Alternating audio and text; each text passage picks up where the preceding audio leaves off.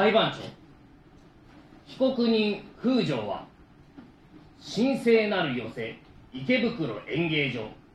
それもあまたの落語家が血を流した福袋演芸場において破壊落語なる冒涜行為に及んだのであります。検察はこれを重く受け止め被告人風城に死刑を求刑します。裁判長。弁護人今の検察側の供述は個人の憶測にすぎません。よって被告人風城に対して何の拘束力もないものと考えます。果たしてそうでしょうか？その根拠は？被告人最優亭風城は過去3回この破壊落語という企画を行っています。年に数度しかない福袋演芸場の枠においてこれはもう確固たる人気企画と言っても過言ではありませんこれだけ大勢のお客さんとそして芸人から愛されているこの破壊落語という企画が冒涜行為とは弁護側は到底思えません。これは傑作だ。では被告人に質問します。被告人第2回破壊落語を覚えていますか？第1回にかなりの手応えを感じて覗いた第2回目もかなりの手応えを感じて臨んだ第2回の破壊落語。被告人大変滑ったそうですね。被告人あなた私には毎回好評だったって言ったじゃないですか。おやご存知ありませんでしたか？こちらには資料があります。とある三教師匠の弟子と被告人が「大丈夫大丈夫絶対受けますから」と他の出演者をそそのかした結果オープニングの新元号発表コントからとんでもない空気になったそうです。ね裁判長今の検察検察の言葉には何の証拠もありません。検察側どうですか？根拠ですか。その日初めて参加した現在新真打ちの当時霊霊者 Y 氏によりますと。いやあかんあかん。絶対受ける言うたやないか。こんな空気でできるか。そう言って Y 氏は急遽普通に落語をしたそうです。そして数多くの2つ目がこのことを知ることになった。これでも破壊落語に価値があると言えますか。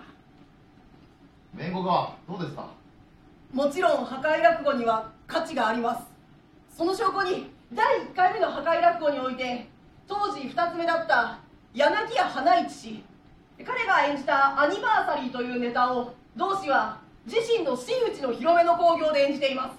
これは寄席の歴史と破壊落語の歴史において画期的な出来事と言ってもいい。もう偉大な出来事と言っても過言ではありません。実験落語。は？実験落語被告に。本当は実験落語と名付けたところが三遊亭炎上師匠に断られ仕方がなく破壊落語と名付けた。違いますか？ちなみにその時はどのように断られましたか？ちょっとよろしいですか？だバカ野郎。実験落語という名前を使わせていただきたいんですけれどもよろしいですか？実験落語は俺がつけた名前だからお前は勝手に自分で考えろバカ野郎！言われたんです。妥協したのですね。つまり被告人は破壊落語にさして思い入れがないのですそんな企画を堂々と寄せで行う。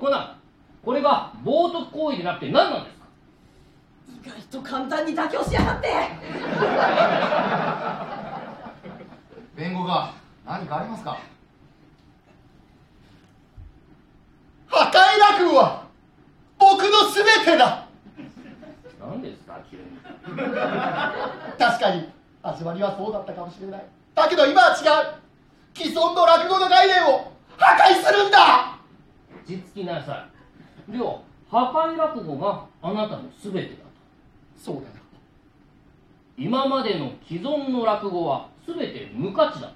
そうだよ。あなたも懲りない人だ。では2022年2月22日。くしくも2が揃ったこの日。あなたは台東区上の1の9の5にある。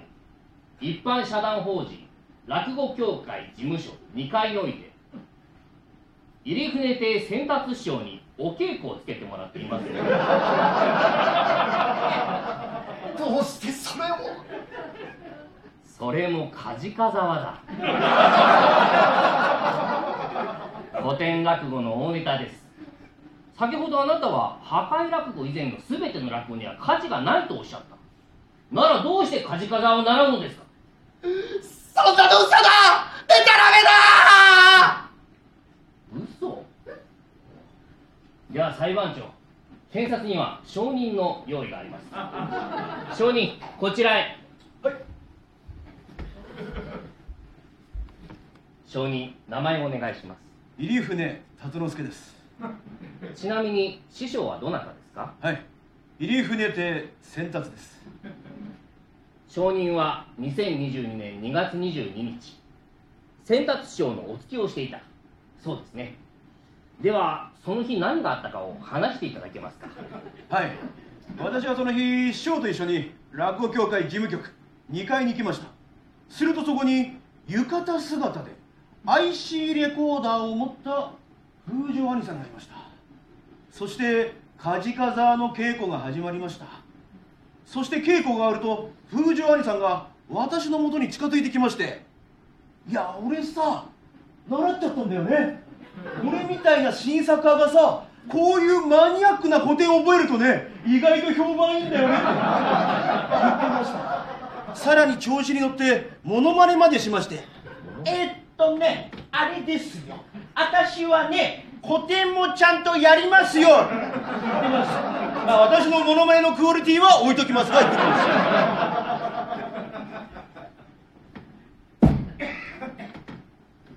た産経新聞社。随分打算的ですね。証人ありがとうございました。戻って結構です。裁判長検察側は以上です。どうやら我々は真実にたどり着いたようですな。それでは判決を言い渡す。主文後回し。被告三遊亭風情に本人が全く興味のない塩原助け一代記伝団投資を始める勉強会をやらせる刑に処す。いやおかしいだろおい。なんで俺がそんなネタやんなきゃ